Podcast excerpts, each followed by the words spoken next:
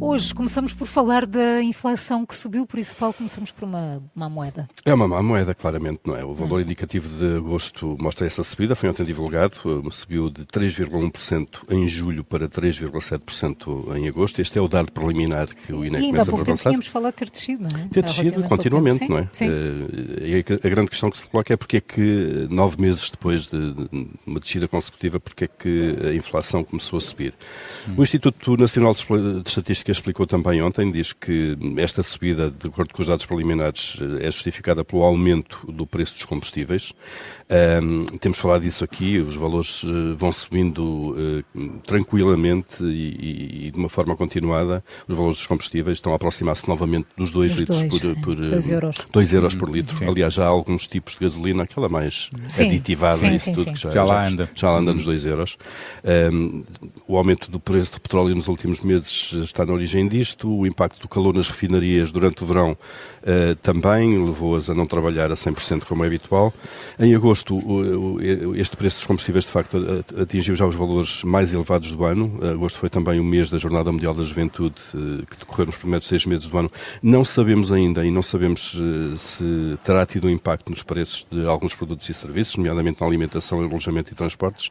Um, e se olharmos apenas para os produtos energéticos, um, nós vemos que o índice continua negativo, os preços caíram 6,5% em agosto face a, agosto do ano passado, mas em julho a descida estava em 14,9%. Portanto, há aqui mesmo há uma diferença. Uma, é? diferença, uhum. uma diferença grande. Continuam a cair, mas caem muito menos quando comparado com o ano passado. Uhum. E, Portanto, há aqui uma desaceleração da quebra, claramente. Sim, e, e, o Eurostat também revelou ontem números de inflação a nível da, da zona euro. É, e, e, também não são positivos, mostram que o indicador na zona euro estabilizou em 5,3% em agosto, estabilizou, mas a um nível muito alto, eh, aqui na casa dos 5%. Eh, ficámos a saber também esta semana que a inflação alemã tem em, em descer muito pouco, está nos 6,1%, eh, depois de ter estado em 6,2% em julho. Em Espanha também aumentou a inflação para 2,6%, ou seja, há aqui um cenário uh, que não é exclusivo de um único país, uh, um cenário uh, para a inflação que voltou a complicar-se, os dados de agosto. Um, o, o, que é que falta aqui saber? Se isto é de facto um, aqui um, um, contratempo numa trajetória de descida que se mantém na inflação, e vamos confirmar isso nos próximos meses, é ou se haverá aqui fatores que levam a inflação Sim. depois de ter caído. o BCE vai reagir, não é? O, isso é, é fundamental, Sim. a reação do BCE, é porque este é um indicador uh, primordial que claro. o BCE analisa para manter, para manter ou para alterar a sua política monetária. Portanto, aqui vamos ficar a saber uhum. uh, se vamos continuar com um cenário de manutenção da taxa de juro ou eventualmente um regresso à subida das taxas de juro, mas isso vai depender mais uma vez do caráter mais duradouro ou não deste sobressalto na inflação.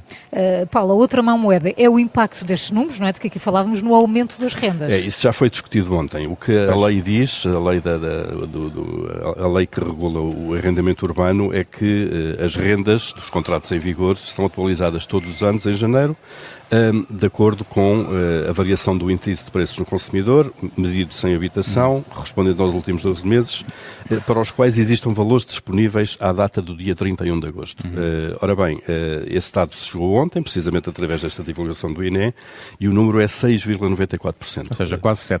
Quase, quase 7%. 7%. O que significa que se a lei for aplicada sem alteração, as rendas no próximo ano, as rendas dos contratos em vigor, vão aumentar esses 6, 7% que, que, que o Luís diz. Uh, o que é que o Governo pode fazer? Repetindo, aliás, aquilo que já fez este ano, que é, uh, no fundo, cancelar a aplicação da lei, limitar o aumento das rendas, por causa do contexto da habitação.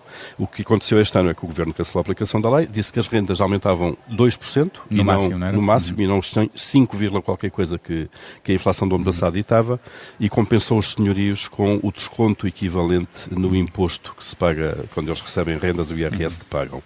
Um, enfim, vamos ver, o Governo diz que está a ajustar o assunto, o dado saiu ontem, portanto vamos ver nas próximas semanas certamente o que é que o Governo vai decidir a este nível. Eu diria que politicamente é muito difícil que o Governo uh, não faça pelo menos a mesma coisa que fez este ano, até porque o aumento deste ainda ano é maior é que o ano passado. Ainda é, é maior.